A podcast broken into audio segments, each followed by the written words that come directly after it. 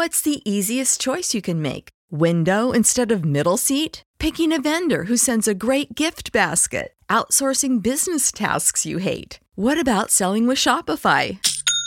Whether you're selling a little or a lot, Shopify helps you do your thing, however you cha-ching. Shopify is the global commerce platform that helps you sell at every stage of your business. From the launch your online shop stage to the first real life store stage, all the way to the did we just hit a million orders stage? Shopify's there to help you grow. Whether you're selling scented soap or offering outdoor outfits, Shopify helps you sell. Wherever and whatever you're selling, Shopify's got you covered. Sign up for a $1 per month trial period at shopify.com slash try. Go to shopify.com slash try now to grow your business, no matter what stage you're in. Shopify.com slash try.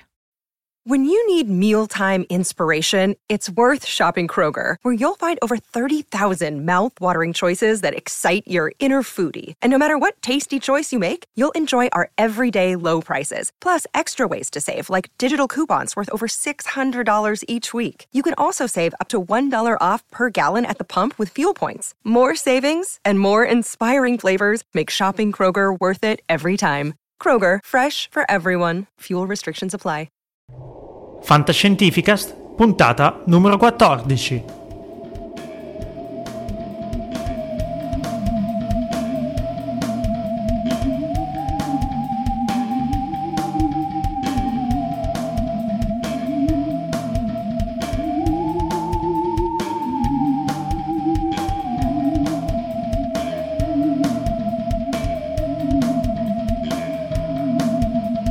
Benvenuti alla puntata 14 di Fantascientificast. Oggi abbiamo iniziato senza troppe bombe atomiche o scenette. Riprenderemo poi le buone abitudini di una volta con le prossime puntate. Un caro saluto da Paolo e da Omar.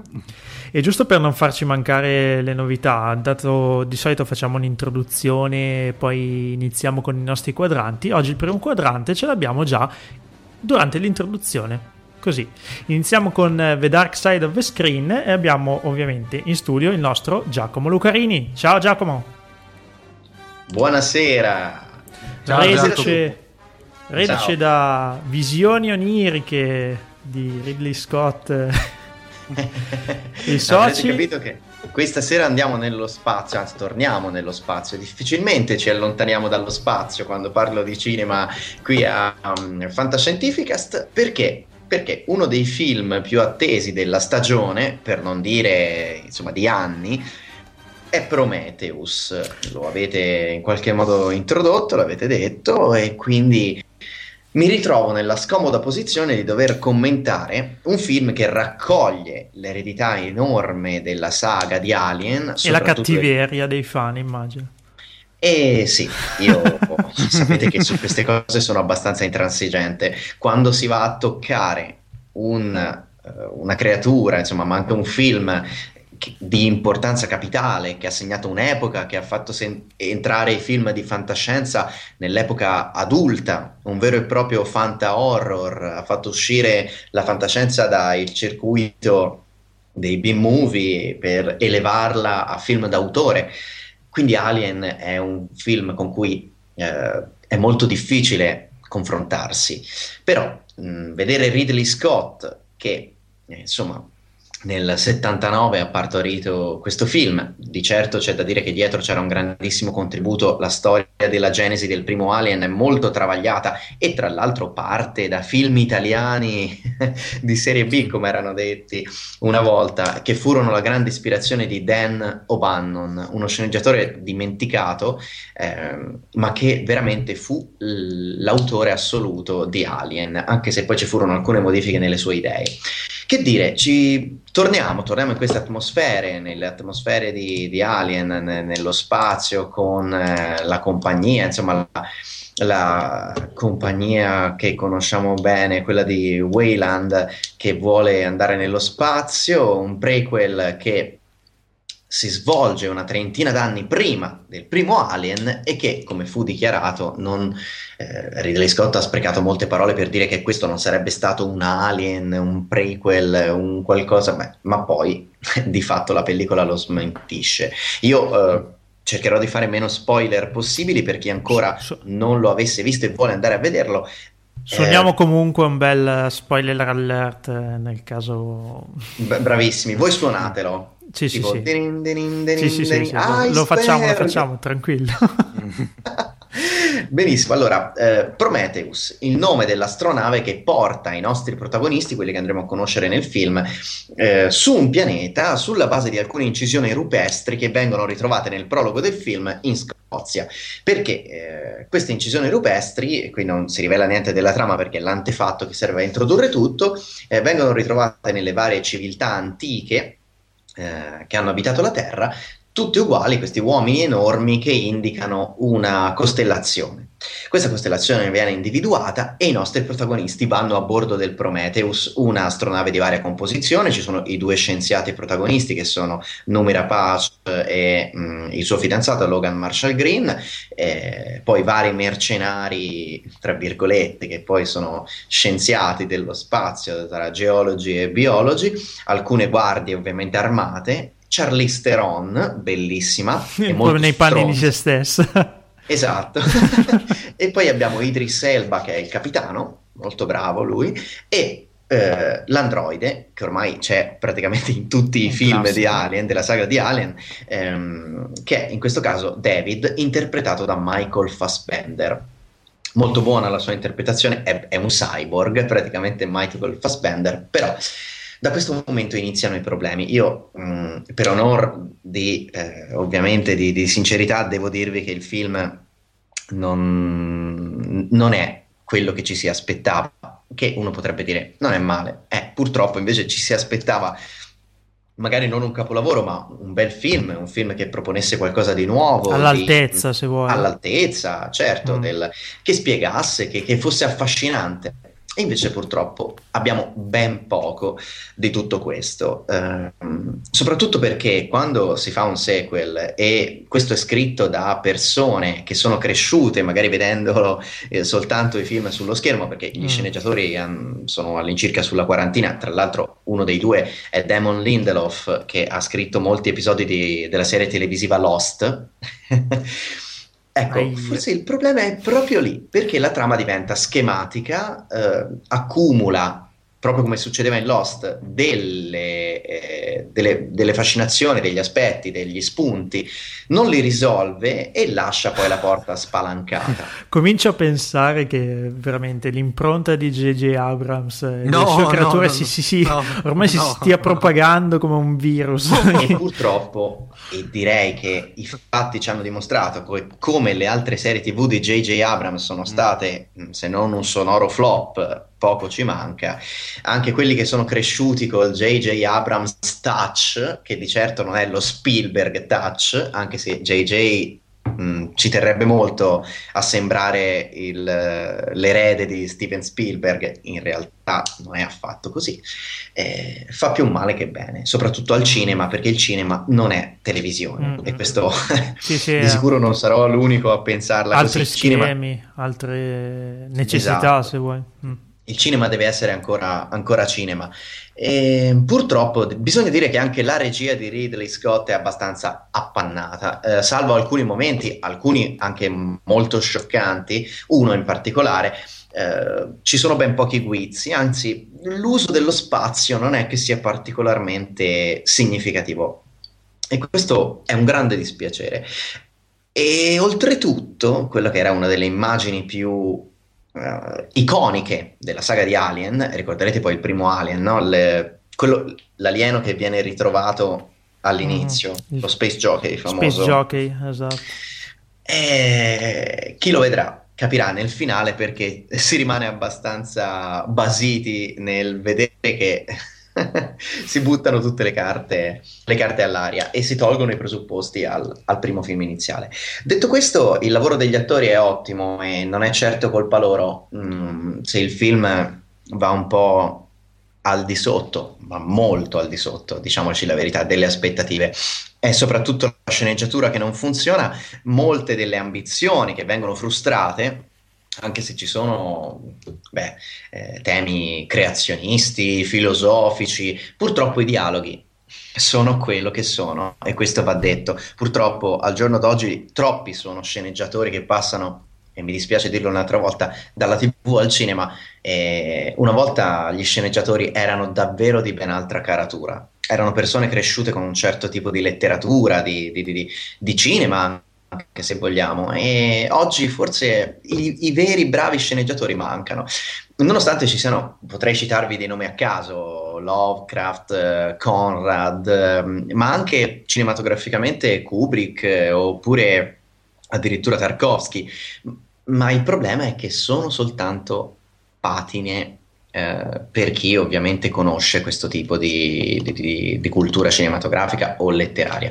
Per gli altri rimane un film che ha sicuramente abbastanza ritmo, grandissime e bellissime scenografie. Naturalmente non discuto il comparto tecnico perché è di livello eccezionale, tranne questo va detto perché chiunque lo vedrà se ne accorgerà, il trucco, in particolare di un personaggio che è veramente clamoroso, il trucco proprio fisico.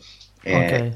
e, e spiace perché stiamo parlando, senza mezzi termini, di una occasione mancata, ma ovviamente ognuno poi si farà il suo, si farà il suo giudizio chi lo ha visto, chi ancora dovrà vederlo, poi magari commenterà anche sulle, sulle nostre pagine su Fantascientificast, su, mia, intenzione, è mia intenzione andare a vederlo la prossima settimana, eh, onestamente, perché mi incuriosisce, sai, chiudo un attimino un cerchio che si è aperto anni fa, che ho vissuto certo. in seconda battuta.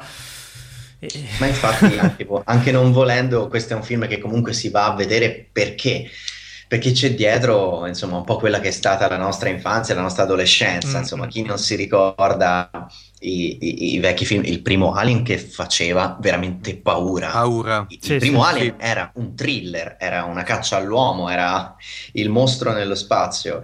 Sì, vedere, vedere, il mostro del primo Alien oggi fa un po' sorridere, però sicuramente l'ambiente. Il... Ah, ma credimi che ancora oggi rivederlo in edizione rimasterizzata in Blu-ray è, sì. è, è veramente mm. spettacolare, soprattutto perché c'era un uso della fotografia, dei colori, del buio, ed era ah, veramente sì. eccezionale. Sì, il secondo invece era il film d'azione, fantascienza d'azione per eccellenza. Lì James Cameron si era veramente scatenato con i Marines dello spazio e di certo ripensando anche ai dialoghi che c'erano in quel film, eh, insomma qui ti cadono un po' le braccia, ma manca lo spessore, manca un po' di, di introspezione, di tridimensionalità. Ecco, paradossalmente c'è il 3D, usato anche bene, soprattutto all'inizio, poi, ma, ma non c'è la tridimensionalità dei personaggi, sono ma... più le astronavi e gli ambienti che, per che cui Giacomo, Dimmi. Giacomo, per cui diciamo ha sofferto un po', se vuoi, quello di guerre, eh, la, la, l'effetto guerre stellari, cioè da, mm. che la, diciamo... la, diciamo, la seconda trilogia, nonostante ovviamente i tecnicismi più sofisticati dati dal fatto che è più recente, però fondamentalmente soffriva di una... spessore. Esatto. Eh Diciamo che là magari poteva anche esserci un disappunto maggiore perché lì era proprio il demiurgo assoluto della saga che riprendeva la sua saga. Qui in, è soltanto, tra virgolette, il regista e gli sceneggiatori che ci mettono mano, però sono due persone completamente estranee al progetto. Certo, uno si chiede se fosse stato lo sceneggiatore e gli sceneggiatori originali eh, del primo Alien magari a riscrivere quella storia che loro avevano immaginato, chissà che cosa sarebbe successo per varie vicissitudini, non ultime quelle di vita e di morte, non è possibile, quindi non sapremo mai. Eh, purtroppo pare che ci sarà un altro sequel. Pure. Sequel no. prequel. Eh, il film non ha incassato benissimo in America cioè ha incassato meno di quello che è costato. Costato 130 milioni e ne ha incassati circa, vabbè, non molti, meno. Poi questo vuol dire tutto, vuol dire niente, nel senso che Però pare che mondo, anche John, John Carter esatto. stia per uscire secondo, ma nel mondo ha incassato moltissimo, soprattutto in mm. Europa, ah, okay. quindi eh, ha più che raddoppiato i, i, i, guadagni, hanno superato i costi, insomma, okay, okay. raddoppiandoli. Quindi possiamo pensare che su scala mondiale possa uscire, e io dico purtroppo, un seguito. Certo, lo sceneggiatore, perlomeno Lindelof, non dovrebbe esserci più, quindi questo magari ci lascia ben sperare per un eventuale seguito, di cui però credo che a questo punto pochissimi sentiranno il bisogno. Eh, Giacomo, dicevi che il 3D anche in questo caso diciamo non è che aggiunge quel tocco in più praticamente, cioè eh, no, c'è o non c'è non fa differenza. No, esatto, si gioca molto sulla profondità di campo, sul fuoco, eh, messa a fuoco e non messa a fuoco, sui primi piani, soprattutto non ci sono ma questo grazie a Dio, eh, le forzature, diciamo così, di prospettiva o d'oggetti che vengono lanciati contro il pubblico, mm, è un 3D funzionale, eh, è usato bene, usato bene, non invasivo, però diciamo che io avrei preferito vederlo 2D a questo punto. Ci credo. Va bene, che dire, andiamo con scetticismo alla sala cinematografica. Grazie Giacomo per questa recensione e introduzione, magari abbiamo spento un po' di entusiasmi, sicuramente per tutti gli appassionati di fantascienza, come giustamente dicevi, è un film comunque da vedere. Assolutamente. Grazie ancora e al prossimo episodio. Grazie a voi, un saluto a te Paolo, a Omar e a tutti gli ascoltatori di Fantascientificast. My God, it's full of stars.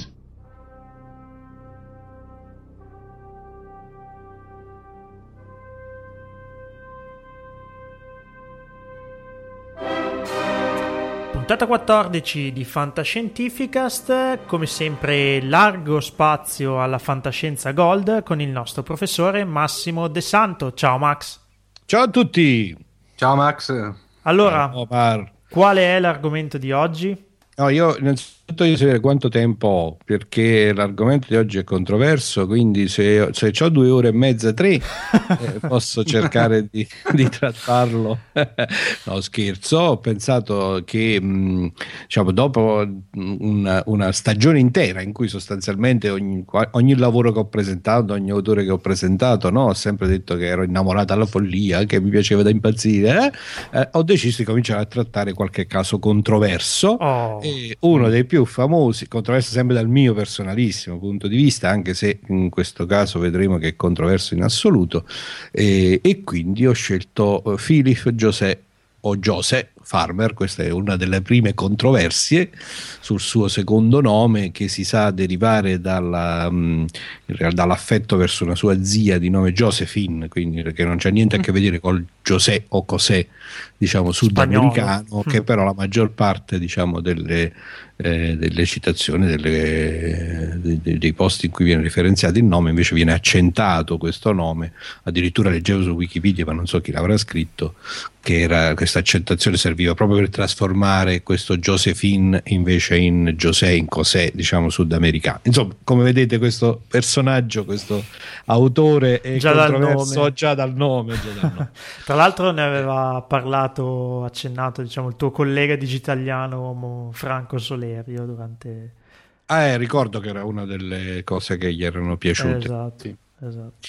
Allora, è un autore eh, che ha innanzitutto spaziato nel, nel anche da un punto di vista proprio temporale eh, per un periodo lunghissimo è recentemente scomparso nel 2009 mm. e ha continuato a scrivere fino agli ultimi giorni e ha eh, realmente affrontato è un gran maestro della fantascienza ha ricevuto i premi del gran maestro della fantascienza lo è a tutto titolo perché ha veramente spaziato eh, su tutta una serie di tematiche eh, che poi sono state rimaneggiate, risaccheggiate, riutilizzate dappertutto.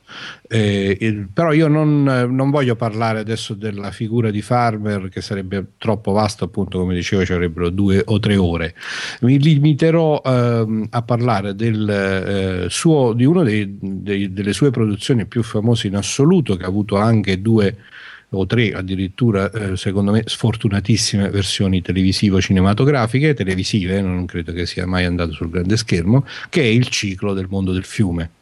Eh, poi citerò invece eh, rapidamente un altro suo eh, grande bellissimo ciclo che è quello dei fabbricanti di universi e eh, giusto per far venire poi il, dire, la curiosità e il sapore per una prossima puntata, eh, due suoi romanzi singoli che sono Venere sulla conchiglia e ehm, Il diario segreto di Phileas Fogg.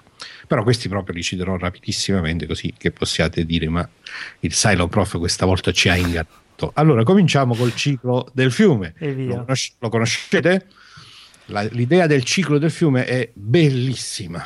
Una, eh, veramente eh, una delle idee eh, più belle di tutta la storia della fantascienza che io abbia letto che conosca.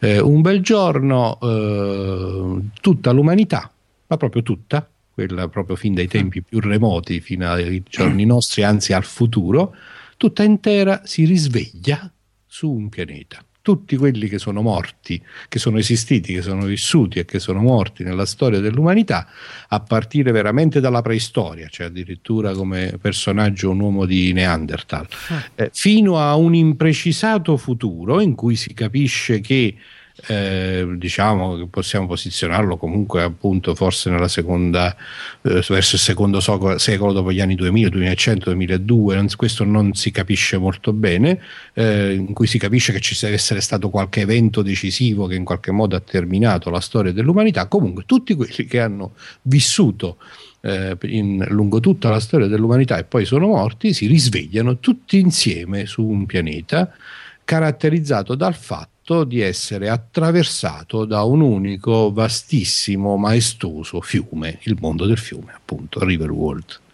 E, insomma, che cosa vi devo dire di più? Cioè, da, diciamo, quale appassionato di fantascienza, ma io direi quale essere umano che sia dotato di un minimo di curiosità e sensibilità non comincia a scodinzolare rispetto a questi.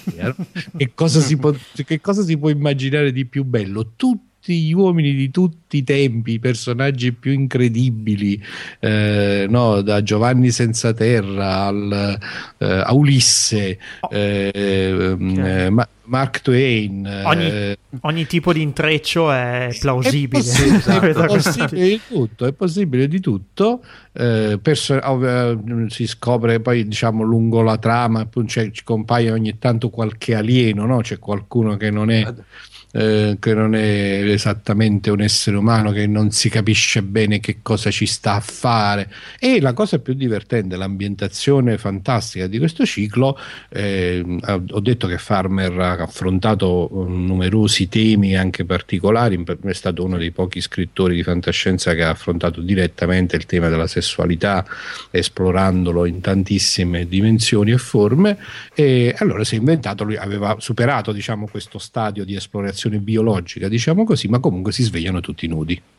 Così, Quindi, così, così, belli, si svegliano sulle rive. Per mantenere queste... le tradizioni. Però, ecco, subito si rivestono perché poi si, si, si, capisce subito che questo risveglio, dopo un primo shock iniziale, non può essere insomma un risveglio in paradiso in una situazione diciamo ultraterrena perché invece è tutto molto concreto questo mondo si vede che è stato progettato costruito eh, per accogliere questo mega esperimento scientifico del risveglio dell'umanità perché eh, lungo le rive del fiume o a intervalli regolari, diciamo ogni chilometro, ogni 800 metri più o meno, c'è un edificio, un piccolo edificio dove tutti quelli che si sono svegliati intorno a quell'edificio possono recuperare degli indumenti diciamo molto semplificati e ehm, con un classico effetto di replicatore alla Star Trek a intervalli regolari di tempo all'interno di opportuni contenitori che sono stati distribuiti, che, so, che sono diciamo, presenti in numero pari al numero degli esseri umani risuscitati, eh, ritrovano cibo,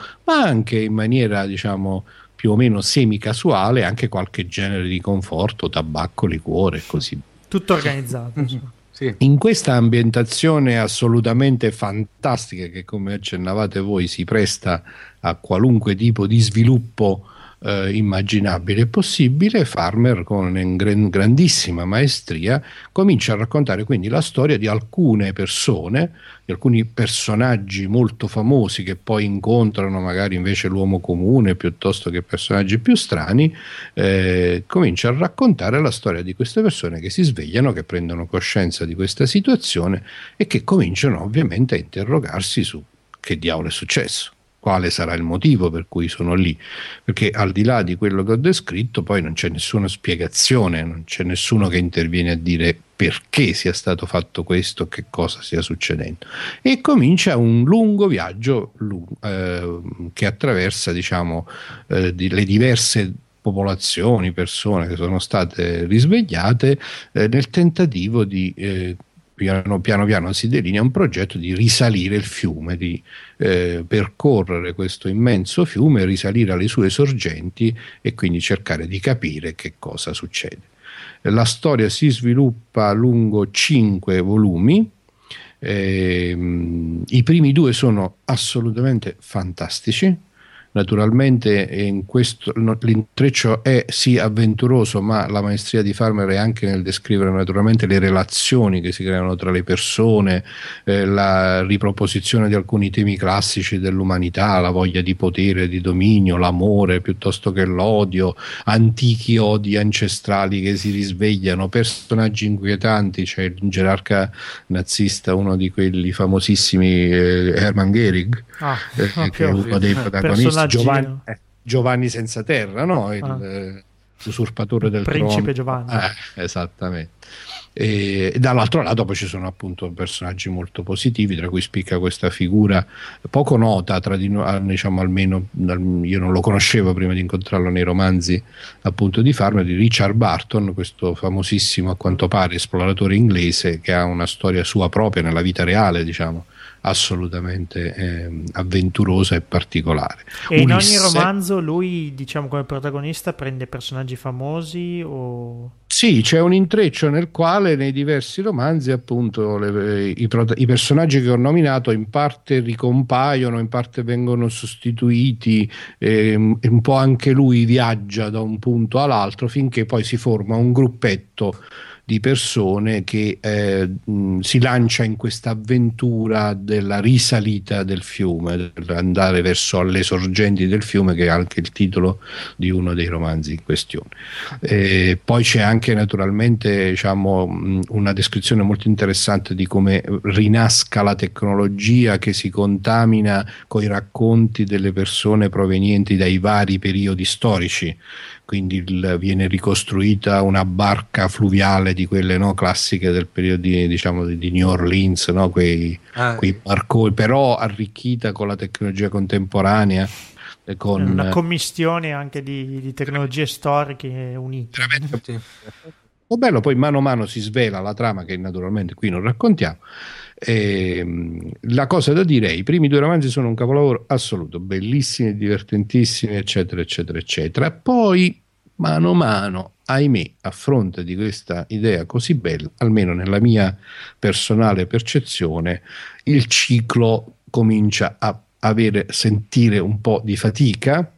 Eh, la soluzione finale mh, mm, personalmente mi ha lasciato piuttosto freddo eh, e soprattutto anche il modo di raccontare, di descrivere la storia, eh, ma piano piano si sfilaccia un po', i romanzi diventano più lunghi in maniera un po' inutile e insomma diciamo che almeno dal mio personalissimo punto di vista che poi diciamo io l'ho vissuto eh, quando ancora non era completato il ciclo, quindi diciamo ho letto i primi tre che erano pubblicati alla data in cui ho incominciato, eh, che era la metà fine degli anni 70, uh-huh. una stanza significativa alla fine proprio degli anni 70 e una cosa piuttosto lunga fino agli, agli inizi degli anni 90 per il quinto e conclusivo volume e devo dire che per me è stata un po' una delusione. Però eh, immagino non l'avesse ideato tutto aveva ideato tutto assieme, eh, vista anche proprio la grande estensione temporale e devo dire appunto eh, questo è un po' un vizio di Farmer perché anche nell'altro ciclo che adesso citerò ha fatto la stessa cosa, cioè ha scritto una prima parte molto bella, avvincente, interessantissima, poi ha avuto una lunga interruzione, poi ha scritto altre cose, altri romanzi anche molto belli, quando è ritornato per concludere il ciclo del fiume così come per concludere l'altro ciclo dei diversi, secondo me eh, ha fatto un po' alla Asimov, dai, almeno dal mio mm. personalissimo punto di vista, no? tentativo di tornare su un'opera molto molto bella, diciamo giovanile, tra virgolette, eh, non gli è riuscito non fino in riuscito. Eh, il ciclo del fiume è stato recentemente, proprio quest'anno, rieditato da Fanucci che sta facendo quest'opera veramente meritoria di andare a riprendere e a ripubblicare queste opere altrimenti di difficile eh, reperibilità, quindi è disponibile con credo tutti e cinque i volumi separatamente eh, venduti a un prezzo anche abbastanza accessibile ed è sicuramente comunque una di quelle cose che l'appassionato di fantascienza nella sua libreria deve tenere è in ogni caso una lettura estremamente godibile eh, con questa piccola controversia appunto che avevo annunciato fin dall'inizio, cioè questo fatto che comunque in termini di stile, in termini di brillantezza della conclusione, secondo me un po', da, um, un po di fatica si fa. Mm. Eh, Massimo, che tu sai... La... letto, eh, almeno i primi due volumi ve li raccomando in maniera assolutissima. Annotati. Sì. Massimo, ma la, l'edizione Fanucci ha anche una nuova riadattamento oppure è una, proprio una riedizione punto e basta? Che tu sappia. Intendi traduzione?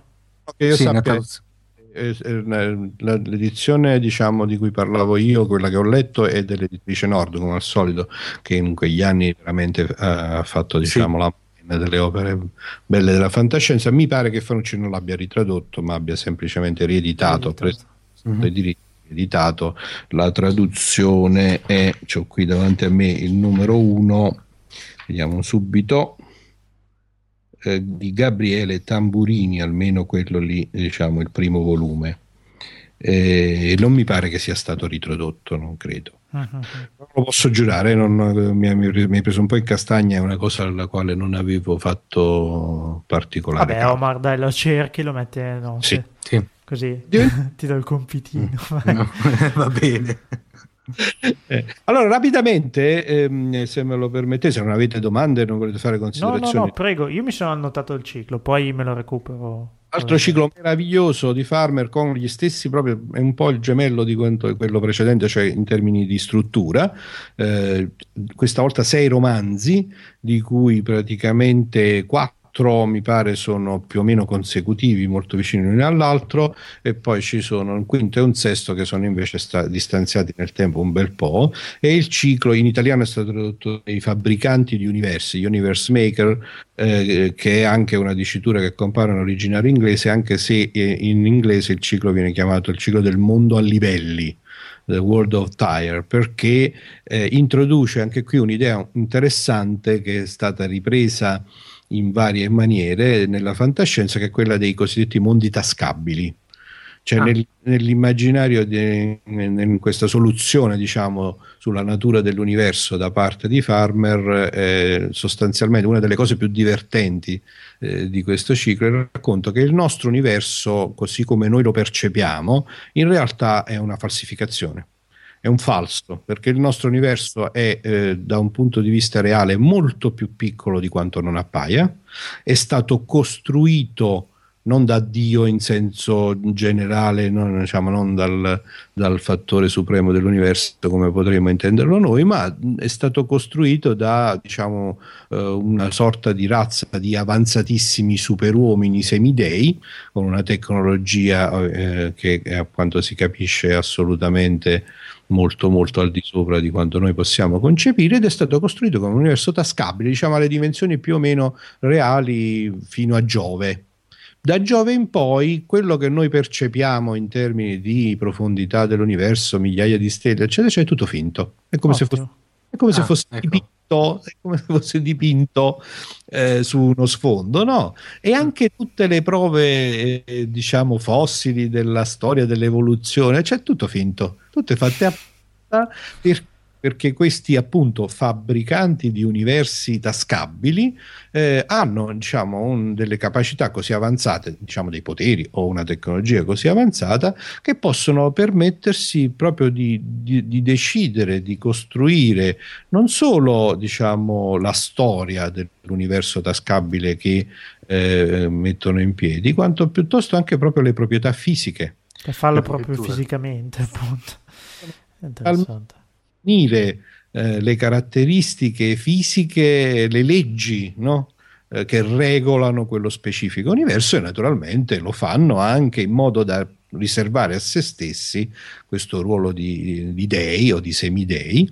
Eh, la storia comincia con uno di questi fabbricanti di universi che eh, riscopre se stesso, che insomma eh, scopre alla fine attraverso una serie di colpi di scena iniziali eh, che ehm, era stato sconfitto, tra virgolette, da uno dei suoi avversari in questa razza di semidei e eh, esiliato ad una vita in questo che lui crede origina- l'universo originale, quello della Terra, eh, in cui era diventato un impiegatuccio o qualcosa di questo genere. No? E quindi verso la metà del suo ciclo vitale, diciamo, più o meno alla mia età, mi pare di ricordare, eh, e aveva nella descrizione iniziale del, di Farmer anche abbastanza simile, bello cicciotto, insomma, con un po' di, di difetti tipici di quella che diciamo chiamiamo età matura, eh, scopre però poi per una serie di circostanze che c'è qualcosa di strano in questa sua storia eh, e ehm, diciamo, eh,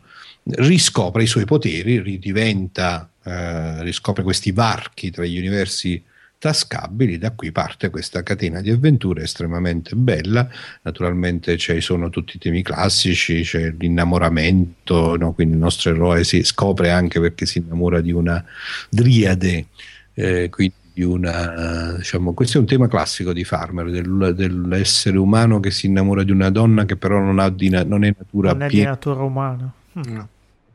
È vero. È una avventure fantastiche in cui c'è per, in ogni romanzo la scoperta di un nuovo mondo. Quindi il, il protagonista, in realtà i protagonisti sono più di uno, ma comunque il protagonista, diciamo, principale, che è appunto uno di questi super, super uomini, questi semidei, eh, comincia ad andare in cerca no, dei suoi nemici, li riscopre eh, e viaggia di mondo in mondo, introducendo ogni volta un mondo che ha caratteristiche differenti e che quindi no, è Lo stato in qualche in maniera modo, sì. costruito in modo da avere delle leggi fisiche e chimiche diverse da quelle a cui siamo abituati e questo contribuisce a rendere estremamente godibile questo viaggio tra gli universi. Peraltro nella prima parte del ciclo lui è convinto, nel primo romanzo in particolare, il protagonista è convinto che mentre che, che lui viaggia tra universi tascabili, mentre la, quello della Terra è l'unico vero universo. Poi scopre invece che anche questo Terra è un universo tascabile, quindi rimane poi questo dubbio di se esista un vero universo o se in effetti è tutto comunque basato su questo discorso dei mondi tascabili. È particolarmente godibile la parte in cui lui scopre che dopo Giove non c'è niente e che quindi mm. chiedere ma come? Ma il cielo? Ma le stelle? Dice, no, quasi, quasi dicchiano. Come... No, no, può essere. Eh, uno che si è ispirato eh, dichiaratamente a questo ciclo di romanzi è Roger Zelani. Vi ricordate il ciclo sì. dei principi d'Ambra? Che sì, comunque sì, una serie di mondi in cui si può viaggiare, c'è un unico mondo che è quello. È. Ecco, Zelani. Eh, Tant'è vero che eh, nella eh, edizione che ho qui di, da, al mio fianco del, di Cosmo Oro dei fabbricanti diversi c'è una introduzione al ciclo di Farmer scritta da Zelani in cui Zelani appunto racconta di questo colpo di fulmine con questi primi romanzi del ciclo di fabbricanti diversi e successivamente lui ha dichiarato che la sua idea del ciclo dei principi di Ambra si rifà in qualche maniera a queste atmosfere introdotte da Farmer. Uh-huh. Insomma come avete capito dalla mia descrizione, il personaggio è controverso, ma è un gran maestro della fantascienza. No? ha veramente scritto delle cose fantastiche eh, e che mh, diciamo vanno lette assolutamente, sono godibilissime. Poi può darsi pure che il giudizio sul modo eh, di, di, di, chiudere diciamo, queste storie sia diciamo, una mio personale sentire, anche forse motivato dal fatto che appunto io ho letto le prime parti di questi cicli, un po' sono state scritte no? così e io le ho lette in contemporanea, quindi poi sono passati dieci anni, magari le mie aspettative sul finale del mondo del fiume erano molto molto forti e quindi poi sono rimasto un po' deluso. Due chicche velocissime, ha scritto tra tantissimi altri romanzi, due che sono fantastici. Uno è una riscrittura dei viaggi del eh, Giro del Mondo in 80 giorni. Ah, Jules Verne. Che si intitola The Other Log of Phileas Fogg, il diario segreto di Phileas Fogg, in cui ma rim- riscrive da capo esattamente la stessa storia di Verne, però eh, punto di vista, cioè diciamo la, tutto l'inseguimento, no? il viaggio, la scommessa mm. del protagonista di Verne in realtà viene chia- letta in chiave della sfida tra due alieni che si inseguono sul pianeta Terra. Quindi è diciamo, il diario segreto in cui si svela che Phileas Fogg era un alieno che viene inseguito da un altro alieno ed è un libro divertentissimo e godebilissimo e un altro è Venere sulla conchiglia che non, diciamo, non, non, non, provo proprio a descrivere un romanzo come potremmo dire, un po' sui generis che dà una magnifica definizione di immortalità che non posso fare a meno qui di citare con un pizzichino diciamo di violazione della diciamo classica del classico bon ton del Style Professor che però devo fare perché fa, Farmer se lo merita vai, vai. l'immortalità è un dolore al culo Interessante. Tra l'altro, ricomincia Max... la prima frase del romanzo, che è molto bello, molto divertente, e vi assicuro che al, quando si arriva alla fine del romanzo si scopre che era vero. Ah. Mortalità è un dolore al culo. e con questo, diciamo, piccolo mistero da svelare, eh, diciamo, per stasera mi fermerei sulla di Farmer, naturalmente se eh, volete fare qualche osservazione o qualche commento, eccomi qui. Sei stato no, esaustivo, io... penso. Eh, io mi sono annotato sicuramente i libri, poi sai che io pian piano poi recupero, diciamo, le cose che tu suggerisci. Direi Max, l'unica cosa che mi viene, se sei d'accordo, ma velocissimamente da suggerire è che invece, sempre di Farber, chi invece ha voglia di emozioni e sensazioni molto forti, quella che è la trilogia dell'immagine della bestia, secondo me. Ah, ti ripeto, ci sono... Eh, sì. Farber ha veramente esplorato una serie di, di, lati oscuri, se vogliamo, quindi lo, l'orrore rivissuto. Sì in chiave contemporanea in maniera estremamente vivida, eh, appunto i temi della sessualità, in particolare questi del rapporto tra l'umanità e una sessualità proiettata diciamo al di là dell'umano, che è pure stato diciamo, una cosa assolutamente sconvolgente nell'epoca in cui sono stati scritti questi romanzi, ancora oggi nella rilettura è molto forte. un altro tema affrontato da Farmer è quello della divinità, in senso stretto, del rapporto con la divinità, in particolare il ciclo, se non vado errato, di Padre Carmodi, mm, La Notte di Stelle, mi pare che si intitoli. Mm. Ma ce ne sono ancora. Farmer è un personaggio interessantissimo, molto provocatorio, ma nello stesso tempo capace di mettere, diciamo, di, di, descrivere con immagini, suoni, colori, sentimenti la profondità del, delle, delle, emozioni e delle curiosità dell'essere umano. Si vede che anche la, la, la, i suoi scritti sono abbastanza corposi, quindi grazie per avercene indicato qualcuno stasera. Facciamo tesoro come sempre. Okay. E ci risentiamo alla prossima puntata di Fantascientificast. Vi aspetto qui sulla Resurrection, ragazzi. Ciao Max. Ah. Ciao Max. Ciao.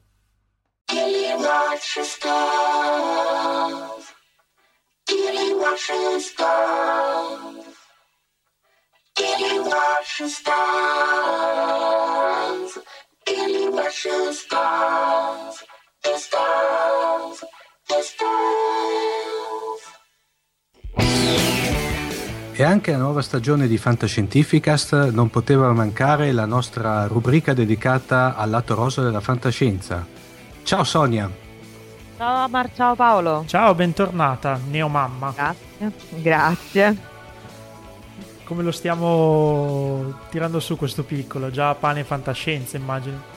Ovviamente sì, ha sua, il suo pigiamino con le astronavi, la sua copertina con il Dottor Wu, lo stiamo lavorando ai fianchi, gli facciamo vedere tutto quello che deve essere visto. E ha già le sue preferenze, abbiamo visto che gli piace più la vecchia Star Wars, come ovvio che sia, che preferisce il decimo dottore. Uh-huh. E, e, e di J.J. Abrams cosa ne pensa? No. Eh, sai, c'è un giudizio ambivalente su J.J. Abrams. è geniale all'inizio, poi si perde. Vedi alla voce no. Vedi, sta già capendo. allora, hai accennato del Dottor Who, è proprio l'argomento di stasera, anzi, parliamo Esatto. di un lato particolare di questa serie storica, a tutti gli effetti.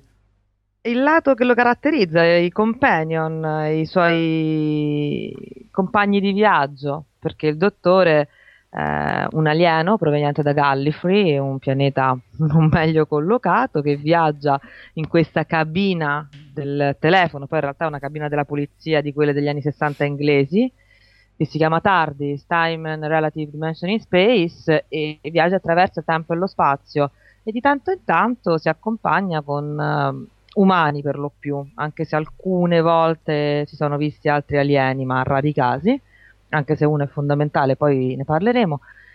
E mm, viaggia con questi umani, fa vivere loro avventure incredibili e questa storia, questo leitmotiv va avanti dal, dal 63 perché il dottore in qualità d'alieno non, non muore, si rigenera ogni volta che devono cambiare attore e quindi ogni volta si può creare un nuovo dottore. Siamo attualmente all'undicesima reincarnazione, interpretata da Matt Smith, nella nuova era mh, scritta, diretta, prodotta, eccetera, da Stephen Moffat, che è un famosissimo autore BBC, creatore anche del- dello Sherlock Ah, moderno, ah, sì, sì, sì. anche detto il crudele troll eh, della BBC, visto che è crudelissimo con i suoi fan. E- e- Nel, senso che gli tiene sulle spine? gli fa di tutto, veramente è un- una persona crudele, gli tiene sulle spine, risponde- rispondeva ai Twitter ehm, prendendoli in giro, lasciandoli sempre in sospeso, stravolgendo molto di quello che è stato il dottor Wu, ci sono infatti opinioni ambivalenti sul suo Ah, lavoro. Interessante. Ecco.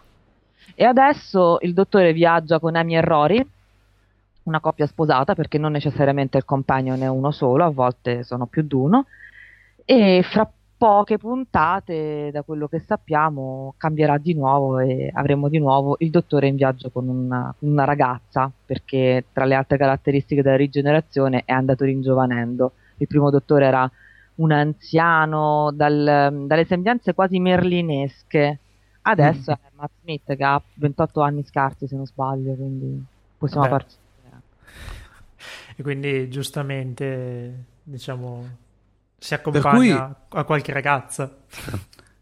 Per cui Sì. Sonia si può dire tranquillamente che il Dottor Who è la più- attualmente è la più longeva eh, serie televisiva di fantascienza a questo punto. Lo è assolutamente ed è anche annoverata nel Guinness dei primati come tale, nonostante lo iato che c'è stato fra l'89 e il 2005, se adesso le date precise, ma dovrebbero essere queste.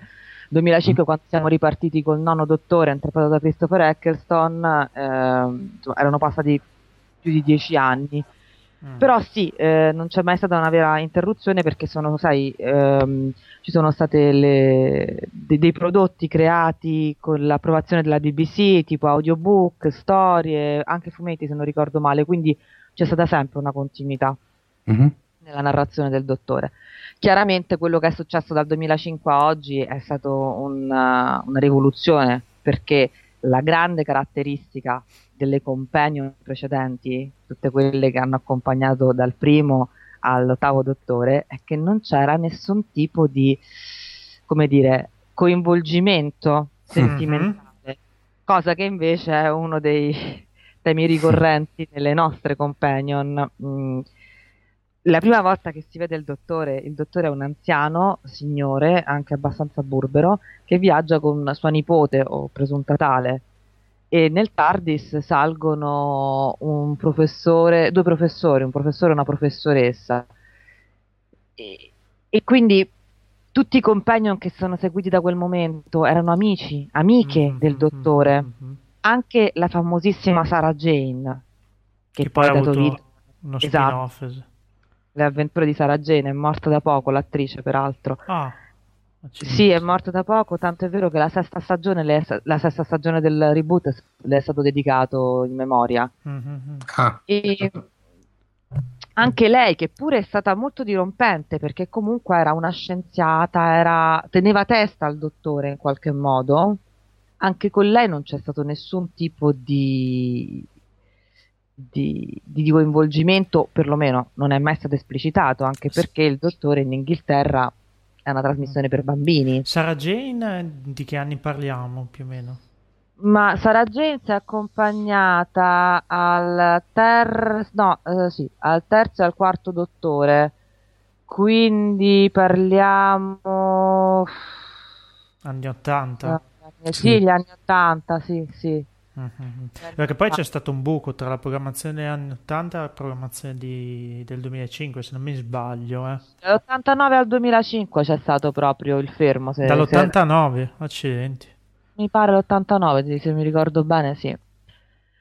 Però ecco, le companion, eh, soprattutto le donne, hanno rappresentato probabilmente uno degli elementi che ha fatto sì che il dottore fosse così tra- trasversalmente amato, perché lascia stare il fatto che noi in Italia lo conosciamo pochissimo, sono andate in onda qualche puntata del quarto dottore e adesso vanno in onda su canali satellitari a orari vabbè.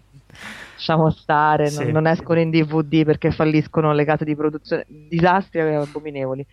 Nel mondo anglosassone, eh, il Docta ehm, è un, un personaggio di famiglia, un po' come Pinocchio da noi, è fortemente presente nella cultura popolare e le companion sicuramente ne sono state, sono state un ottimo tramite per ottenere questo risultato perché hanno permesso a un genere che lo sappiamo tutti è quasi sempre vi- virato al maschile di avere degli elementi femminili in cui le donne potessero in qualche modo immedesimarsi Mhm. o riconoscersi perché è ovvio che Romana la companion che era lei stessa una time lady, cioè un'aliena di Gallifrey, quindi intelligenza superiore, eccetera, magari non ti ci puoi proprio immedesimare, però con Sarah Jane o con Joe, Joe che fu creata appositamente per fare la parte del pubblico, perché non era particolarmente ehm, sofisticata, era molto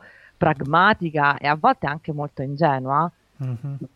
Però puoi immaginare una spettatrice degli anni 60, Joe era perfetta per poter sognare di viaggiare con, col dottore. Bastava per i tempi, possiamo dire così. Bastava per i tempi, ma anche perché comunque adesso magari Joe appunto era un pochino ma- maschilista ancora come personaggio, ma molte delle donne del Docta sono state comunque donne forti. La stessa prima companion, o comunque quella che ha viaggiato col primo dottore interpretando il ruolo di... Aspetta che mi sono un attimo impallato.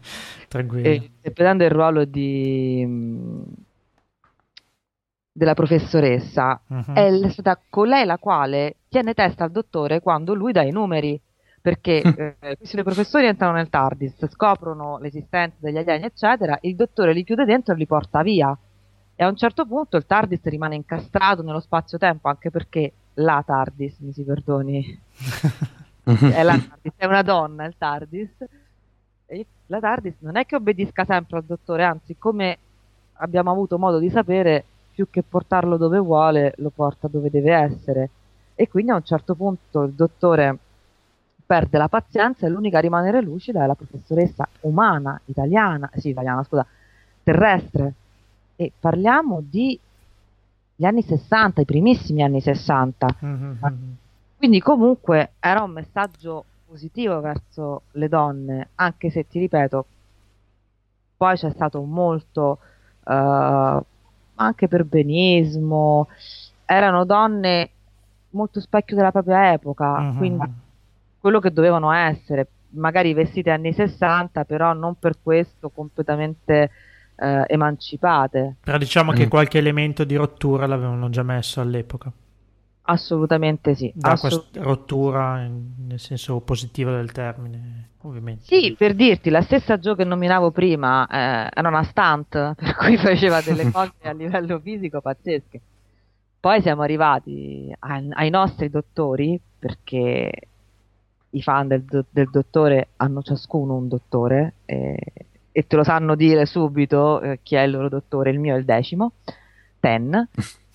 Ehm, con le, con le nostre companion ci sono le donne di oggi, quindi donne emancipate, donne indipendenti, donne che hanno un lavoro, donne che magari non si fanno neanche troppi problemi a esprimere chiaramente quello che vogliono o a cercare di ottenerlo.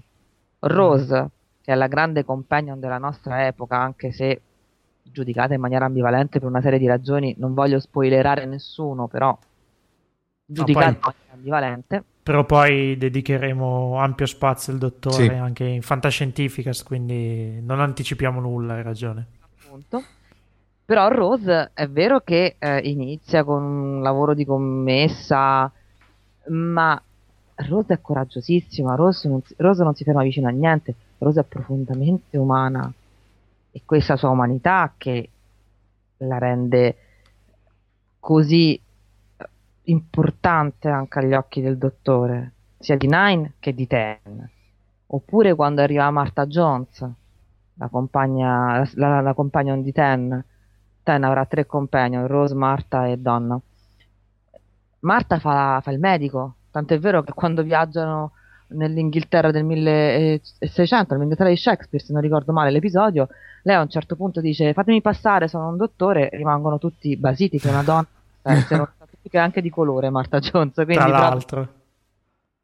Eh, pensa te. e quindi l'altro giorno leggevo l'articolo di una blogger che raccontava di come la sua sorellina dodicenne adorasse il dottor Wu perché c'erano queste donne. Lei diceva: Io da grande posso essere qualunque cosa, io da grande posso viaggiare con il dottore, io da grande posso essere il dottore perché, sai, siamo all'undicesima reincarnazione. Si vocifera che il dottore possa rigenerarsi un massimo di 12 volte. E c'è una corrente di pensiero che sostiene che forse sarebbe ora Di... che il dottore diventi donna, perché quando si rigenera cambia tutto, perché non donna? Eh, Sarebbe un bel infatti. cambio radicale, anzi, forse il coronamento e il- la, la compi- la- la completezza di, di- di quello che ha descritto oggi, forse. Esatto, Se qualcuno l'ha vogliamo. chiesto a Moffat, Moffat ha risposto... Ah, Sì, il suo solito modo di fare. sì, simpaticissimo come sempre.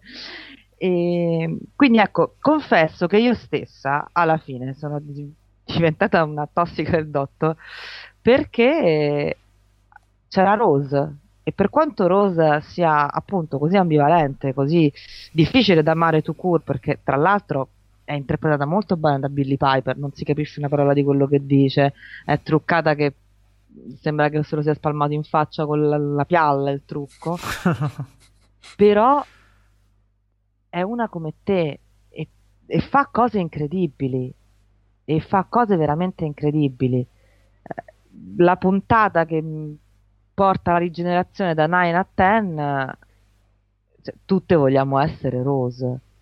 O anche Donna, Donna che è interpretata da Catherine Tate, no? È una comica inglese, è famosissima dalle loro parti. Bridget Jones. Bridget Jones a bordo del TARDIS, è meraviglioso poter, poter assistere a una cosa del genere.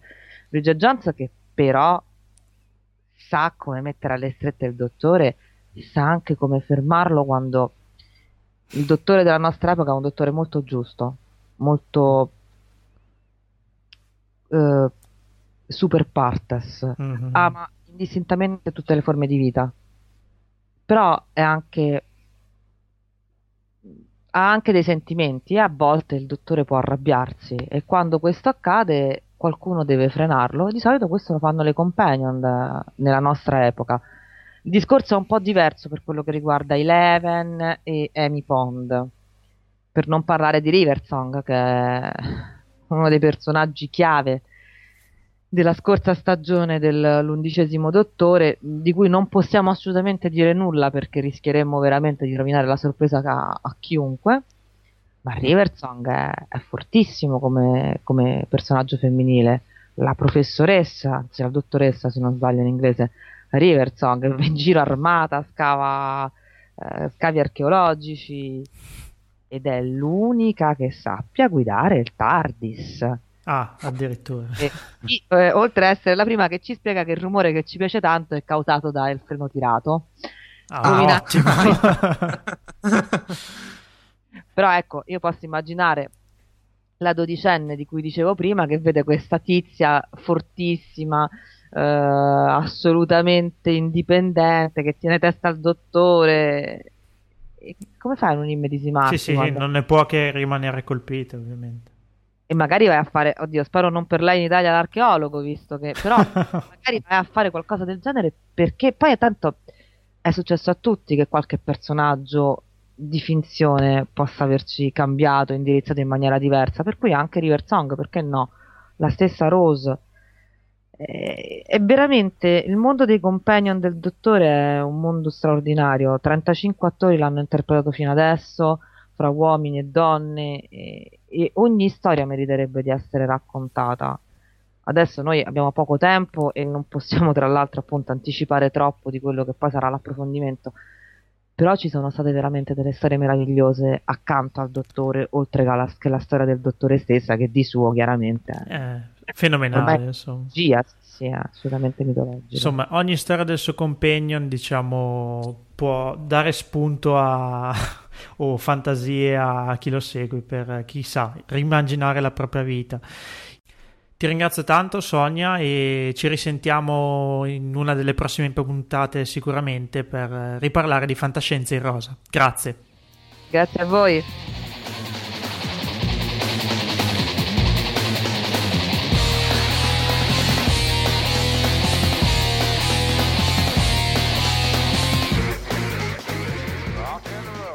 Dunque, ritorna come gradito ospite per questa nuova stagione di Fantascientifica, sta a parlarci delle novità per il, diciamo, nel, nell'immediato e nel medio futuro il nostro amico eh, Silvio Sosio direttamente da fantascienza.com. Ciao Silvio. Ciao Ma, ciao. ciao. Tutto bene? Sì, sì, sì, tutto... Sì alla grande siamo ripartiti eh. proprio a, già a velocità smodata come si dice allora, ci, par- ci, parli un po' delle novità cinematografiche di questa ultima parte del 2012, che comunque sono notevoli. Sì, abbiamo avuto un anno con dei grossi colossal molto attesi come Avengers e Prometheus, che non tutti hanno rispettato le attese della vigilia. abbiamo appena finito di demolirlo nell'introduzione dell'episodio, il secondo, quindi. Adesso. Ehm, nel prossimissimo futuro il film un po' di qualche rilevanza che arriva è Total Recall. Eh, la domanda che sorge sempre spontanea su questi film è: ma come mai abbiamo appena finito di vedere il Total Recall vecchio e già ne fanno uno nuovo? In realtà sono passati credo una ventina d'anni che sono sì. sempre meno del remake dell'Uomo Ragno rispetto all'Uomo Ragno precedente, se vogliamo. 22 anni, in effetti, sì. Nel 90. Vabbè, ma sembra l'altro ieri. Se... Io l'ho rivisto da poco, in effetti era... Comunque questo Total Recall credo che sia, non l'ho ancora ovviamente visto, ho visto solo i trailer che sono reperibili in rete facilmente, eh, credo che sia un po' diverso, soprattutto per il fatto che manca completamente il discorso marziano. No? Voi ricordate che eh, il protagonista era un agente che poi va su Marte e alla fine eh, praticamente riesce a terraformare Marte con un dispositivo alieno, eccetera, eccetera. Eh, non faccio spoiler perché questo film nuovo non ha per niente tutta questa parte, mentre è molto più centrato sull'aspetto spionistico. Ehm, con grossi inseguimenti nel traffico. Più un film d'azione. Uh... Sì, L'aspetto spy story. Nel trailer Le... ci sono varie, eh, vari, diciamo, varie scene che eh, sembrano fotocopiate dal film originale, quindi il trailer cerca molto di, far, di, di richiamare alla memoria il film originale. C'è per esempio la scena in cui lui incontra questa ragazza con tre seni, no? che è una delle cose che cer- un certo tipo di pubblico ricorda di quel film, eh, del film originale. Ehm, poi eh, anche la scena in cui, adesso non vorrei fare spoiler, eh, ma penso tutto sommato che chi sente questa trasmissione Totale Call l'abbia vista sicuramente. Eh, c'è una scena verso la fine in cui c'è lo psicologo che gli dice guarda che tu non sei veramente un agente, sei sulla sedia del recall e tutto questo è una cosa andata male con la gocciolina di sudore che gli scende. Ve lo ricordate questo? Sì, sì, sì. sì. Ecco. Anche nel vecchio... Eh, nel, eh, nel, trailer, quindi insomma, se c'è nel trailer vuol dire che tanto spoiler non è, c'è, una scena, c'è la scena praticamente ricalcata identica. Però al di là di questo mi sembra abbastanza diverso. Mm, a me è piaciuto molto nel trailer l'ambientazione con questi costruzioni, eh, ah, diciamo, creata al di sopra della città, no? con questa uh, sorta di secondo livello, so- è ambientata a Londra, molto curiosamente, non negli Stati Uniti. Quindi c'è... Stile, stile Nathan Never, diciamo. Voi vedete questa città, e non sono espertissimo di Nathan Never, vedete questa città con la torre di Londra, il Big Ben, eccetera, eccetera, il ponte, e sopra, sorretto da delle grosse eh, strutture metalliche, un altro livello, una città superiore. Mhm, Diciamo il classico concetto delle megacittà, una roba del genere. Sì. Tu Poi l'hai no, visto in lingua originale o già la traduzione No, italiana io- in anteprima? ho visto il trailer. C'è anche Ah. il trailer in italiano. sì, sì. Ah, ok. No, io i film non li guardo in anteprima, sinceramente preferisco vederli al cinema con eh, la qualità del cinema. E i popcorn, non dimentichiamo. anteprime a cui ti riferisci tu probabilmente no, non mi piacciono. Ho visto invece in No, anteprima... no, pensavo negli Stati Uniti è già uscita, no? Eh, mi cogli impreparato su questo, ma probabilmente sì, Ah. perché in Italia tutti i film che stanno uscendo adesso negli Stati Uniti Sì. sono usciti Eh. prima de- di- dell'estate, da noi sono arrivati in Italia avevi degli europei di calcio. No, no, giu- lungi da me dire qualsiasi cosa. Poi prima stavo parlando di Prometheus, mio padre l'ha visto qualche mese fa, ma in aereo, quindi da noi è arrivato Sì, solo sì. al cinema, però in C'è- lingua girano prima. Visto in anteprima invece, ma legalmente perché me l'ha mandato la casa di distribuzione eh, per fare la recensione. È un film molto carino che è uscito mm, ai cinema non molti giorni fa. Non so sinceramente se si trovi ancora perché è un film di quelli un po' da cercare. Che si intitola Eva, che è un film spagnolo, ma curiosamente sembra ambientato in Svezia. Sembra di vedere i film quelli della serie degli uomini che odiano le donne come ambientazione, Mhm. che ha un tema molto, molto interessante su un, eh, segue la storia di un, eh, un programmatore di carattere eh, degli androidi, dei, dei robot anzi, eh, che, che normalmente lavora programmando il carattere di robot pet, no? come si dice, cuccioli, Cuccioli, sì, cuccioli robot. cane, eccetera. Tipo Però- l'aipo. Esatto, sì, però eh, questo è un film di fantascienza, quindi sono molto più sofisticati, sembrano gatti veri come comportamento, in realtà sono però meccanici. E gli viene proposto di eh, programmare un robot bambino, basandosi sull'assunto che se è difficile programmare un essere umano, forse programmare un bambino è più facile.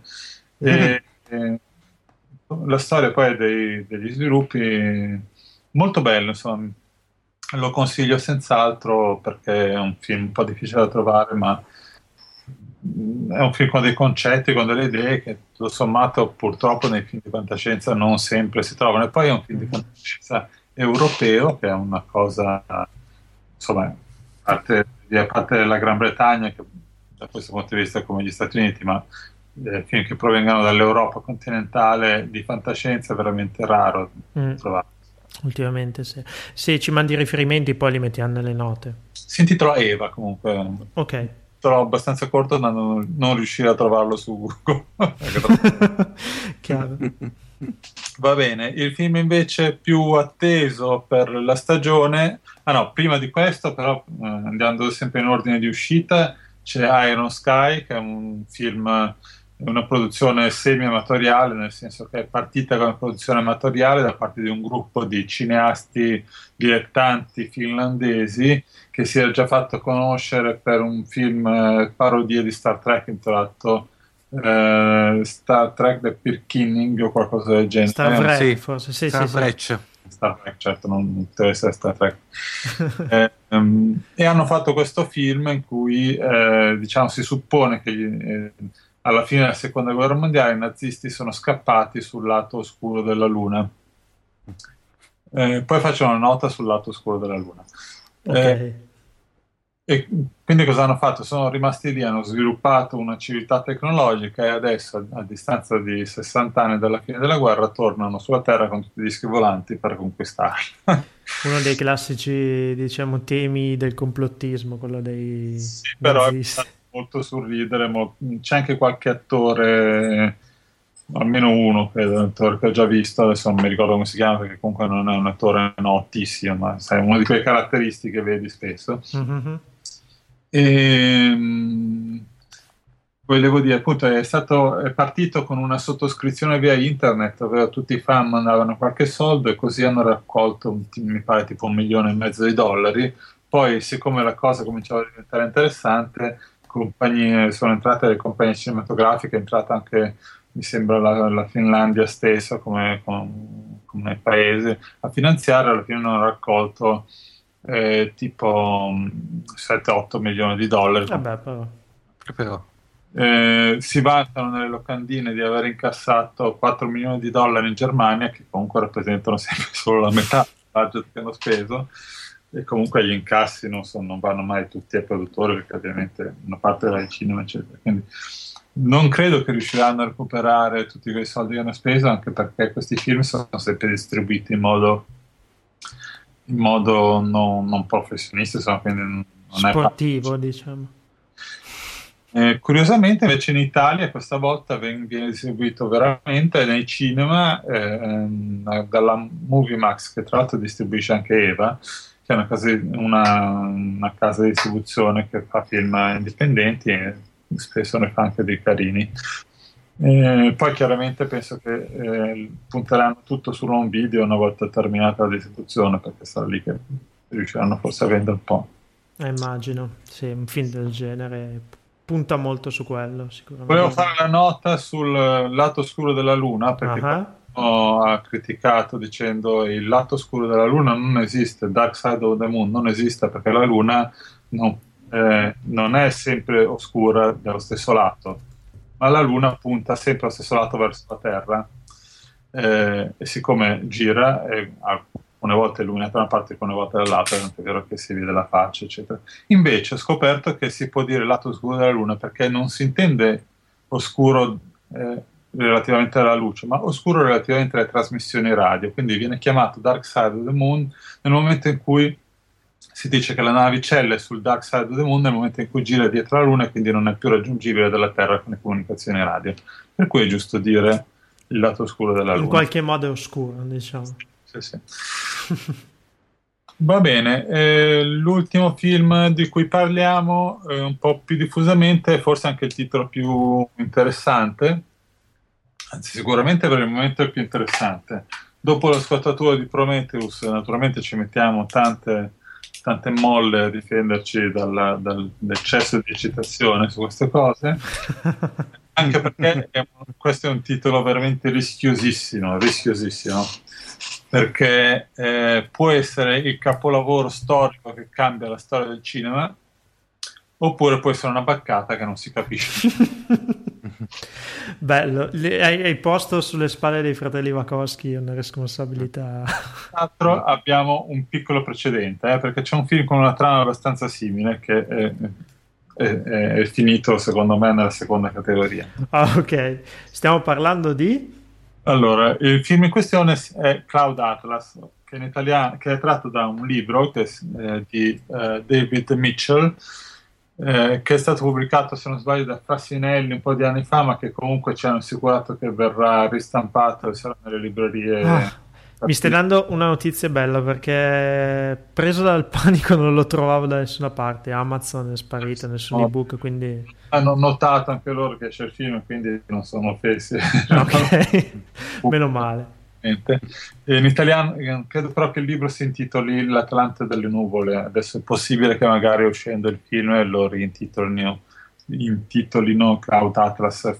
Panucci lo farebbe sicuramente, Passinelli non lo so. Ehm, l'idea qual è? Eh, si parla di eh, una serie di, mh, di storie eh, in qualche modo concatenate fra loro che si svolgono in periodi storici differenti, dal passato eh, molto lontano fino a un futuro molto lontano.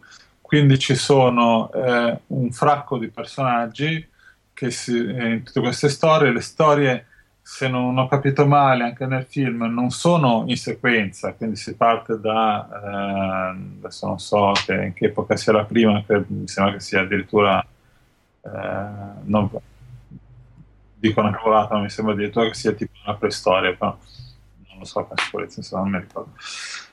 Eh, sono mescolate, insomma, quindi eh, si vede un pezzo di questo, un pezzo di quello e lo spettatore non so, devono essere veramente bravissimi per riuscire a tirare lo spettatore lungo tutto un film fatto in questo modo senza perdersi la strada. Ci sono riusciti forse in passato queste storie di, di concatenazioni. Non è un film di fantascienza, però penso a Crash, non so se l'hai mai visto. Sì, ma lì era già un film sull'intellettuale, Crash. Mm, mm, mm, mm, Ma stiamo parlando di un film di fantascienza che tendenzialmente, per quanto ci piacerebbe, non è, è un film che non può ambire da solo a un pubblico intellettuale, è un film che deve ambire un po' a Eh sì. Anche perché sono film che costano parecchio. Io lo, lo- lo confrontavo per questo schema di storie parallele nel- in varie epoche con L'albero della vita, se l'avete visto. Mm, eh, c'era Hugh Jackman tutto pelato nel futuro, no? quella è un'immagine che è difficile scordarsi. Eh, mh, sinceramente era un film che davvero perdeva lo spettatore per strada in quel caso lì. Adesso vi dico anche il regista che era uno importante, guardo su MDB, ve lo dico all'istante ricordandomi la memoria. Ehm, anche qui abbiamo degli attori eh, molto, molto quotati, in particolare Tom Hanks, che da solo, almeno in altri tempi, da solo era una garanzia di un film di successo. Poi eh, si è un po' perso per strada, però c'è stato un periodo, ve lo ricordate, in cui vinceva l'Oscar praticamente Sì. tutti gli anni, no? Se sì, non sì, lo sì. c'aveva vicino non glielo davano solo perché ne aveva già vinti troppi nello stesso periodo. L'albero della vita è di Darren Aronofsky. Ecco. Ecco. Ecco, ehm, adesso Tom Hanks è un po' di tempo mi sembra che non si veda fare grossi successi, però in questo film ricopre 1, 2, 3, 4, 5 parti. Eh, Però, eh, sì, perché sono i vari personaggi nelle varie epoche, no? E la sua controparte femminile è, è Halle Berry, che tutti ricordate certamente a partire da Sì. Negli, negli X-Men, eccetera. No, no, Comunque un'attrice molto brava anche lei. Ha vinto anche un Oscar persino. Poi eh, c'è Ugo Weaving, che Mhm. una volta recita con la sua faccia. Una- In effetti. Eh, beh, sicuramente la sua faccia la si ricorda in Matrix, però ha fatto, Sì. Ha fatto almeno un paio di film in cui la sua faccia non c'era, con- soprattutto V Di Vendetta, per vendetta, esatto. film migliore, eh, e lì insomma la sua faccia non si vede assolutamente mai. Poi ha fatto anche l'elfo in- nel Signore- nella trilogia del Signore degli Anelli. E insomma, questo è un film sicuramente da cui ci aspettiamo molto, però come dicevo, abbastanza rischiosino da tutti i punti di vista. Recentemente è uscito il nuovo poster eh, dove c'è tutta questa folla di personaggi mescolati che già insomma non promette benissimo. Co- confonde le idee, Sì. magari non è molto appeal. Non so, non ho ancora visto il poster, poi gli do un'occhiata sicuramente. Poi... Comunque si possono trovare in rete i trailer che invece sono molto affascinanti. Ok, li mettiamo tutti nelle note, i trailer Sì. dei, cinque- dei film che abbiamo citato oggi. Sì. Resta con noi Silvio. Intanto, Parliamo- grazie. Parliamo delle, usci- delle altre uscite del, del prossimo anno, ci saranno sicuramente vari supereroi e una volta ancora, un'altra volta parleremo anche dei telefilm. Volevo segnalare solo un minuto il Mhm. primo film che è già cominciato negli Stati Uniti, si intende, ma penso che lo faranno anche in Italia a stretto giro perché è una di quelle produzioni abbastanza importanti che è Revolution, che è una nuova serie di- prodotta da J.J. Abrams è ambientata in un, in un, eh, post-apocalittico in cui è, è- venuta a mancare completamente l'energia elettrica, per, per cui la- diciamo, l'umanità e la, la- la civiltà è crollata e ci troviamo in una situazione di, di, di, di barbarie, insomma. E c'è tutto un mistero su come mai chi ha fatto sparire l'energia elettrica, c'è qualcuno che ce l'ha ancora. Mm, Il primo episodio non è che mi abbia fatto impazzire, però eh, ho letto un po' di interviste, mi sembra che idee ce ne siano, vedremo come prosegue. Negli Stati Uniti immagino che comunque sia... Ha fatto un ottimo, degli ottimi ascolti il primo episodio, però c'è da dire che sono stati furbi, hanno mandato in onda una settimana prima di tutte le altre serie, no? Per cui praticamente non c'era nient'altro da vedere, per cui tutti hanno guardato quella. Hanno bruciato sui tempi. Eh, interessante come mossa. Dalla prossima, diciamo, da questo domenica in poi cominciano tutte le serie importanti dell'autunno, per cui dalla prossima settimana sarà un po' più difficile con- combattere contro la concorrenza. Tra l'altro, Silvio, sempre rimanendo in casa JJ, eh, c'è il nuovo Star Trek anche l'anno prossimo. Giusto, giusto. Però verso la fine dell'anno, quindi Sì. Se, se va bene, perché JJ ci ha già abituato a proca- procrastinamenti della no, dell'uscita. non mi va, ci sto pensando. Cioè, Quando un forse- po' di cose. no, per me è già girato. Ah, ok. Devono fare solo post produzione, quindi non penso sia Co- sempre. con, que- con quel titolo allucinante che Ecco il titolo me... si è saputo di recente che è Star Trek Into, Into Darkness senza i due punti. Mm. Chissà quale pianeta esploderà stavolta. No, una battuta, ovviamente. Dunque, è il, è il protagonista, il cattivo, si dice Benedict Cumberbatch, che è l'attore che è stato scoperto con la, la miniserie di Sherlock, molto apprezzato, ha un seguito di fan eh, femminili estesissimo, è comunque un bravissimo attore, devo dire. Ehm, le, le- diciamo, le scommesse sono su, chi eh, su quale storia venga ripresa. Alcuni puntano sulla storia di Khan, eh, no, quella famosa. del- Sì. Khan! Eh, altri invece, soprattutto basandosi su uno spoiler eh, fatto da Carl Urban, pensano che eh, sia la ripresa dell'episodio, il primo episodio, il pilota che fu girato della serie classica Where No Man Has Gone Before, che in italiano si titolava Oltre la galassia, in Mhm. cui c'era il Nostromo dell'Enterprise che si chiamava Mitchell, che eh, ass- prendeva poteri divini, diventava Ah, sì, sì, sì. Sì, sì, sì. e una specie di Q potremmo dire oggi e, ehm, e quindi Cumberbatch potrebbe avere il ruolo di Mitchell Interessante. Silvio resta con noi per i saluti finali. Allora, Fantascientificas 14 si chiude qui. Ricordiamo come sempre i nostri contra- contatti. Info fantascientificas.it per le email, ovviamente lo spazio commenti e i social network. Ci trovate infatti su Facebook e su Twitter. Silvio, grazie ancora per queste anticipazioni. Grazie a voi alla prossima volta Ok. Alla prossima Ciao, Silvio. puntata e ciao a tutti i nostri ascoltatori. Ci risentiamo tra un paio di settimane. Ciao! ciao Paolo Ciao. ciao.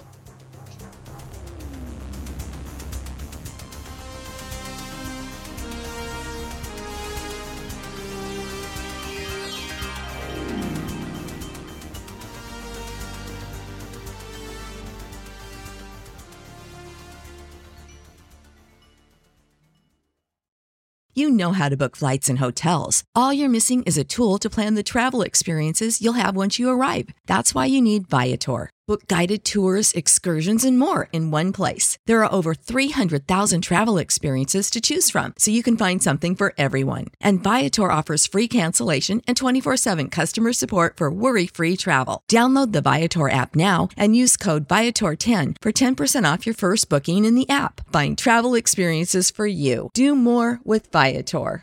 Save big on brunch for mom, all in the Kroger app. Get 16 ounce packs of flavorful Angus 90% lean ground sirloin for $4.99 each with a digital coupon. Then buy two get two free on 12 packs of delicious Coca Cola, Pepsi, or 7UP, all with your card. Shop these deals at your local Kroger today or tap the screen now to download the Kroger app to save big today. Kroger, fresh for everyone. Prices and product availability subject to change. Restrictions apply. See site for details.